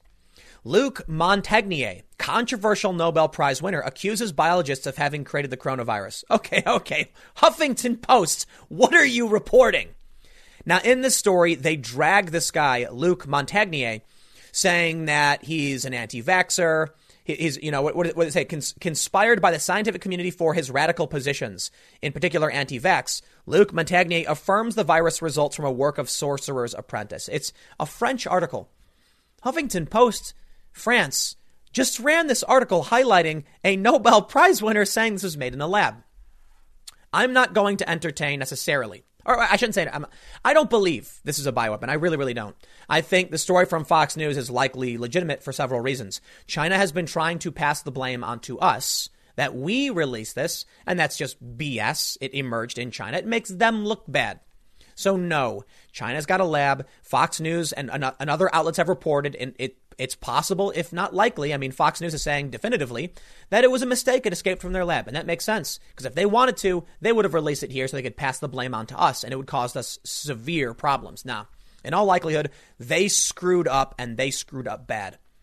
But listen, The reason why this story is seemingly the manufactured story, like the disease was somehow created. The reason it's being entertained, I think, is for one, we've got a full scale investigation. We've got reports. But I think a lot of people are very much into this because of the strange coincidences around what this thing does. I was talking to my friends, and I think I said on the podcast, you couldn't ask for a more perfect bioweapon. No. I mean, hear me out. Again, not saying it is. I'm just saying I understand why people would believe it was or believe in conspiracy theories. I hate using the term conspiracy. I'll just say theory. The reason is, if you made something like Ebola, it's a bad virus. It kills its host way too quickly, and it's hard to transmit. You need like direct contact with people who are infected. You would want something airborne. You would want something with a decently long incubation period. You would want something with a moderately low mortality rate. You don't want to destroy the world and your own people. You want to cripple your opponent, your enemies, your adversaries. You would also want something that could potentially reactivate. Although, getting your own people infected would be a very bad thing. Stands to reason that first, let me just tell you, sometimes people win the lottery. It's true. You can go out and buy a ticket, and though the ads are astronomical, you can win. The scientific community's official stance on this is that there's a weird combination of things that make it seem much more like it was natural, not that it was manufactured. And that's Dr. Oz on Fox News saying that, even with Fox News saying they got reports that could have come from this lab. I really do think it makes the most sense. What I think we're looking at is the perfect storm. Look, there's a reason why we have pandemics. There's a reason why they've happened periodically throughout the centuries, because sometimes something will emerge and it's going to just hit us particularly hard and it's going to do weird things. You know, it's almost like every year we have a flu season or some kind of viral contagion season. It's like buying a lottery ticket. Many of them, actually, because viruses are all over the place all the time. Eventually, you'll get a mutation, a combination of certain factors in the virus. And then all of a sudden, you've got a perfect storm of a really, really dangerous and deadly disease. Now, I understand there are people like this Nobel guy saying he believes it was made in a lab. But I think it's easy to think that because sometimes people win the lottery. If someone, some people get ahead, and everybody always wants to believe there's something behind it, that they didn't actually work hard for it. So, look, there are a lot of people who are jealous of me, and they say, you didn't even do anything. Whoa. And they don't realize how much work goes into all this. They don't understand that it's not a simple overnight process.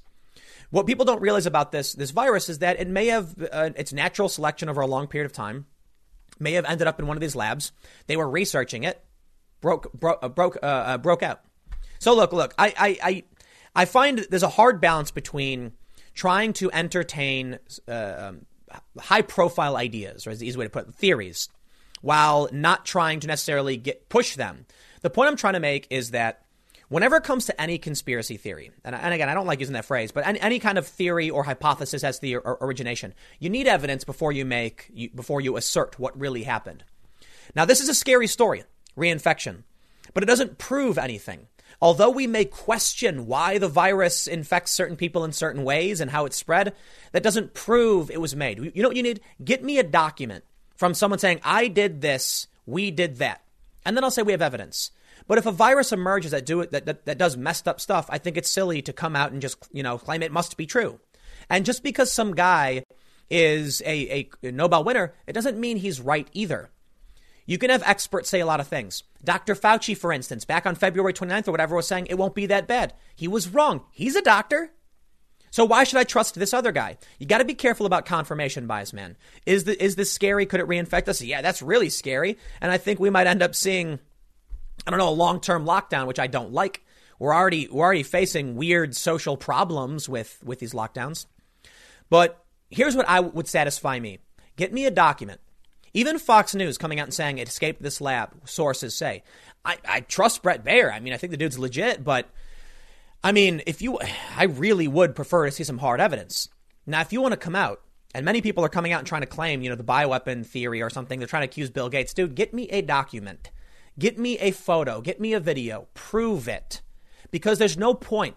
Look, I do not believe there's a point in just assuming where it came from without that hard evidence. I know a lot of people might get mad because a lot of people want to believe it. But listen, you can come out and you can accuse anybody and everybody and say it's a globalist plot or Bill Gates or whatever. I'm sorry, man. That doesn't help me solve the problem at all. It doesn't help any of us figure out how to survive. It doesn't help any of us figure out how to get through this economic downturn to get our jobs back. It's just freaking people out. Now, it may be true. A lot of things might be true. If you can get the evidence, that's very important, because if you can prove it, then we can actually take action. A lot of people want to say it came from this place or that place. OK, once you prove it, we can take action. But imagine putting on a blindfold and being put in the middle of a warehouse, 50,000 square feet. And they say, find the piñata and break it. You're going to be like, dude, I'm blindfolded in the middle of a 50,000 square foot warehouse. I can't find a piñata in this place. That's what we'd end up doing. You spin around in circles, swinging at nothing. Then you give someone some information. You say, I'll tell you what, we have proof of where that is. And then you can peek a little bit out of the blindfold, and then you can see off in the distance. You might have something, and you can head in that direction. Doesn't mean you're guaranteed to actually get to it, but that will help guide you. Otherwise, we're spinning in circles, wasting our time. So let me just, I guess I'll wrap this one up. There was a lot more I actually planned on doing this, but it just devolved into an anti-conspiracy rant. First of all, I'm sure the media personalities, activists will take this video and say, Tim Pool pushes the conspiracy. Oh, geez. There's no way around it, right? You want to try and debunk this stuff, but you want to explain the severity of it and the potential, and they're going to come after you for it. Any good journalist will be, to a certain degree, a conspiracy theorist. Is it possible this was manufactured with malintent? Oh, you betcha.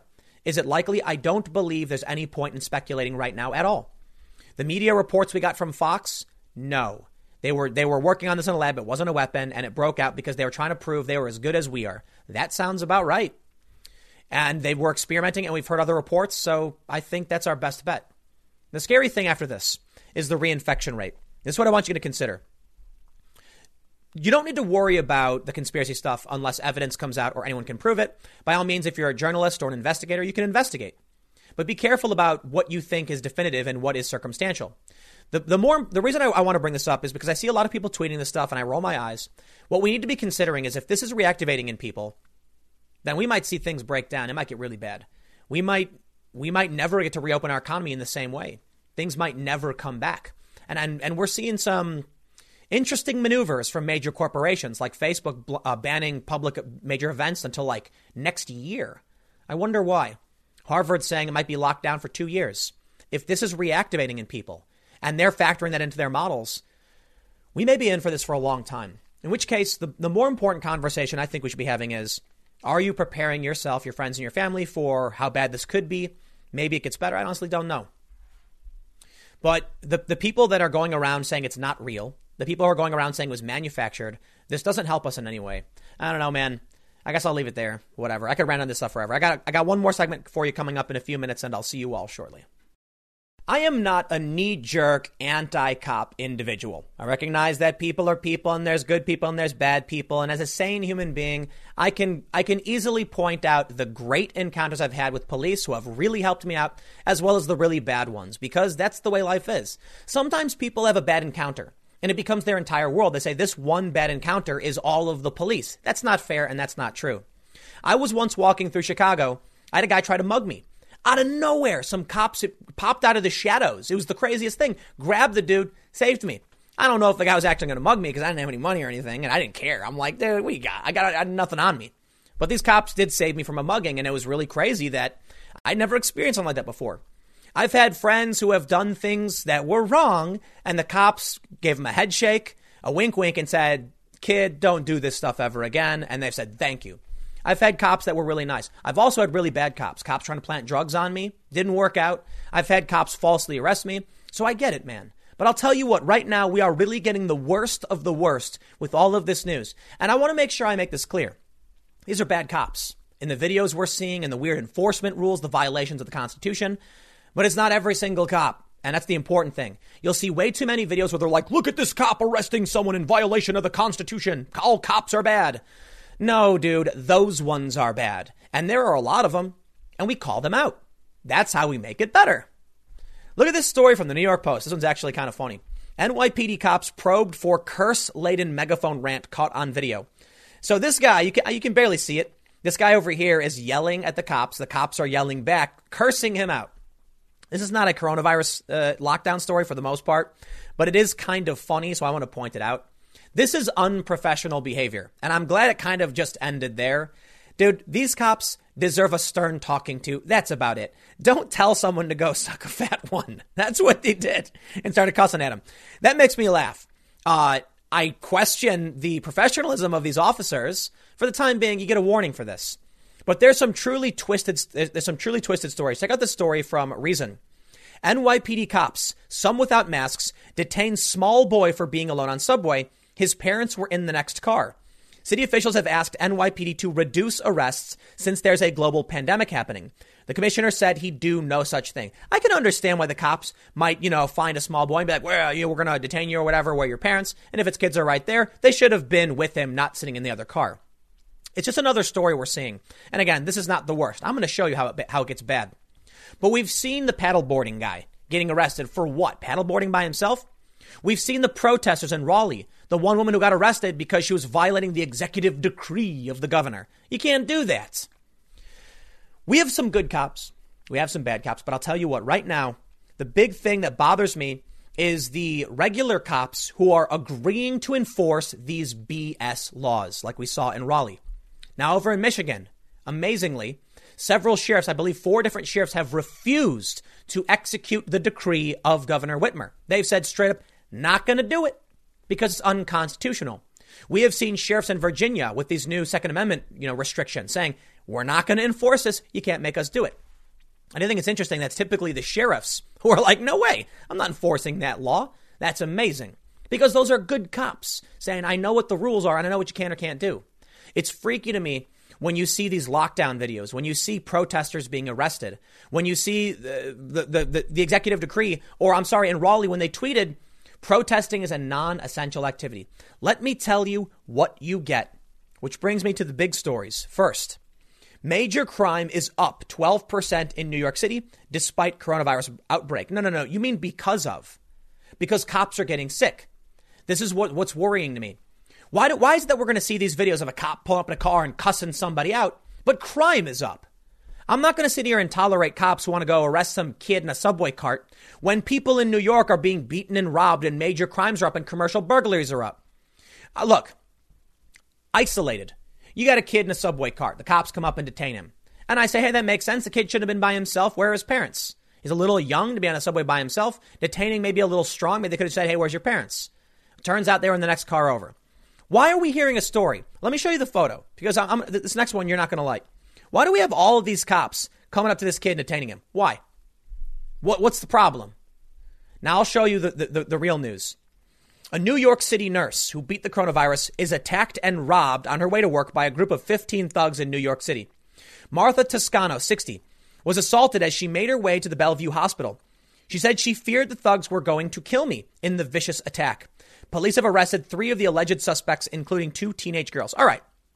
I'm glad the police were able to arrest these people, some of them. But how do we get to a point where, look, cops are sick. I get it. There's a breakdown, but they're going to do these things like cussing people out. They're going to detain kids. And then this stuff, kind of stuff happens. I'm not an idiot. I understand cops aren't everywhere all the time. And that's kind of the point, that you have to be responsible for yourself within reason. But I don't think it makes sense for them to do these arbitrary enforcement type things. And I want to stress, too, these issues are happening outside of New York. We're seeing a lot of these stories outside of New York. Raleigh is not NYPD, but it's like a frequent thing we've seen. And I feel like what we're seeing right now is the worst possible outcome. Low quality enforcement of arbitrary and nonsensical rules, and ignoring more harsh crimes. You've got police in Philly. That's the area I'm in, and many other big cities saying they're not going to enforce. They're not going to arrest people for certain crimes. Are you kidding me? It's like the worst possible outcome. It really brings out the libertarian in me when I'm questioning the government institution that is not going to arrest criminals and is going to hassle people for no reason. And I've seen this stuff. Activists have complained about this stuff all the time. But when you get a nurse who's getting beaten and robbed, you want to know what the priorities of the department's going to be. My sympathy to those who are sick, but come on. Can we do better? I don't know, man. Maybe it's naive of me. Maybe I'm making assumptions about what the cops can and can't do, but I don't know. Welcome to New York. A nurse who beat the coronavirus was attacked and robbed. She thought they were going to kill her. They hit her. These are nasty people. She wept as she told the Post how the attack happened just 3 days after she returned from work from beating COVID-19. She had been off for 2 weeks while she recovered from the virus. The vicious assault was interrupted only when three men driving down the street came to her rescue and screamed at the thugs to stop. She said, "Thank God these angels came because nobody was in the street. Nobody." The men helped the woman up, and chased the muggers to retrieve her purse to no avail. Toscano said she had been left with pain in all my body, including my back, my neck, bumps on my head, even on my elbows, and was taken to the hospital for her injuries. She returned home around 4 a.m. and was forced to call her landlord to get into her apartment because her keys, IDs, and credit cards were all in the purse swiped by her attackers. This kind of stuff makes me wonder about these far leftist protesters and why there's no real common ground between libertarian right and left, you know, to a greater degree. I understand for the most part, you'll probably find, a lot of overlap. But you look at these stories. I think it's easy to look at the NYPD and say, why are these cops in a squad car cussing out some guy in the street for no reason? Why are they detaining a kid in the subway and then questioning why they weren't there for this woman? Well, I think it's fair to say the reality is they're not everywhere all at once. And if we only highlight the worst possible things, you don't see the story about the cop who helped the old lady cross the street because it's not newsworthy. And that makes sense. But my question then is, can we do something better for the visibility if that is the case? Or is there something we can do to make the department actually function better so the cops are more likely to be able to help a woman like this who's a nurse, for instance, and not waste their time on these kids? I don't know. Maybe I'm being naive. Maybe the reality is they do waste their time. I'll tell you what, man.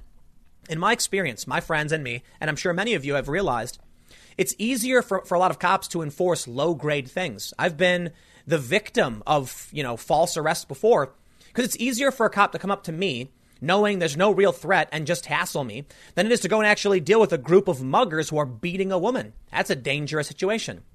I don't know how we solve these problems. And maybe we're just seeing the worst of it because we're paying attention now. Maybe this kind of stuff happens all the time. We've got to solve this problem. I don't know. But amid the coronavirus pandemic, there's a lot of really, really bad policing going on. It's not just the police. I get it. It's kind of the government in general. This is the greatest thing. I feel like in all of this, it should really bring out the inner libertarian of everybody. You're on the left. You got a problem with Donald Trump. Don't trust the government to solve your problems. You're on the left. You got a problem with cops. Don't trust the government to solve all of your problems. And then for the libertarian right, they're already agreeing you shouldn't let the government solve all your problems. So I think, as this gets worse and we experience more hardship and people are focusing less on sports and video games and movies, they're going to be more prone to seeing this stuff. They're going to be angrier when these stories come out. It might actually make for an actual solution to the problem. The light at the end of the tunnel, I guess, with all of this is that as more of these stories come out, I guess you'll get more people asking the question, why couldn't the cops be the desaver? And then maybe not an indictment of the police, maybe an indictment of these laws stopping you from being able to arm yourself. Maybe the issue is it's not the police fault, the cops' fault that couldn't be there. It's the fault of the government for restricting this woman's right to self-protection.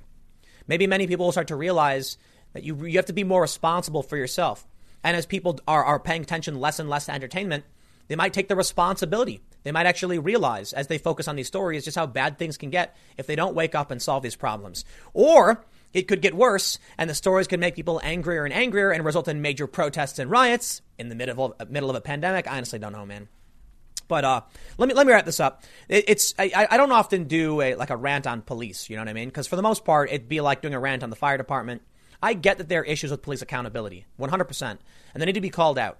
So let this be like my pent up frustration with seeing all these stories and just trying to ask the question, like, why can't we do better? Maybe we can't. Maybe that's it. Maybe it's not possible. No, I'll leave it there. Thanks for hanging out. I'll see you all tomorrow at 10 a.m. on this channel. I'll see you next time.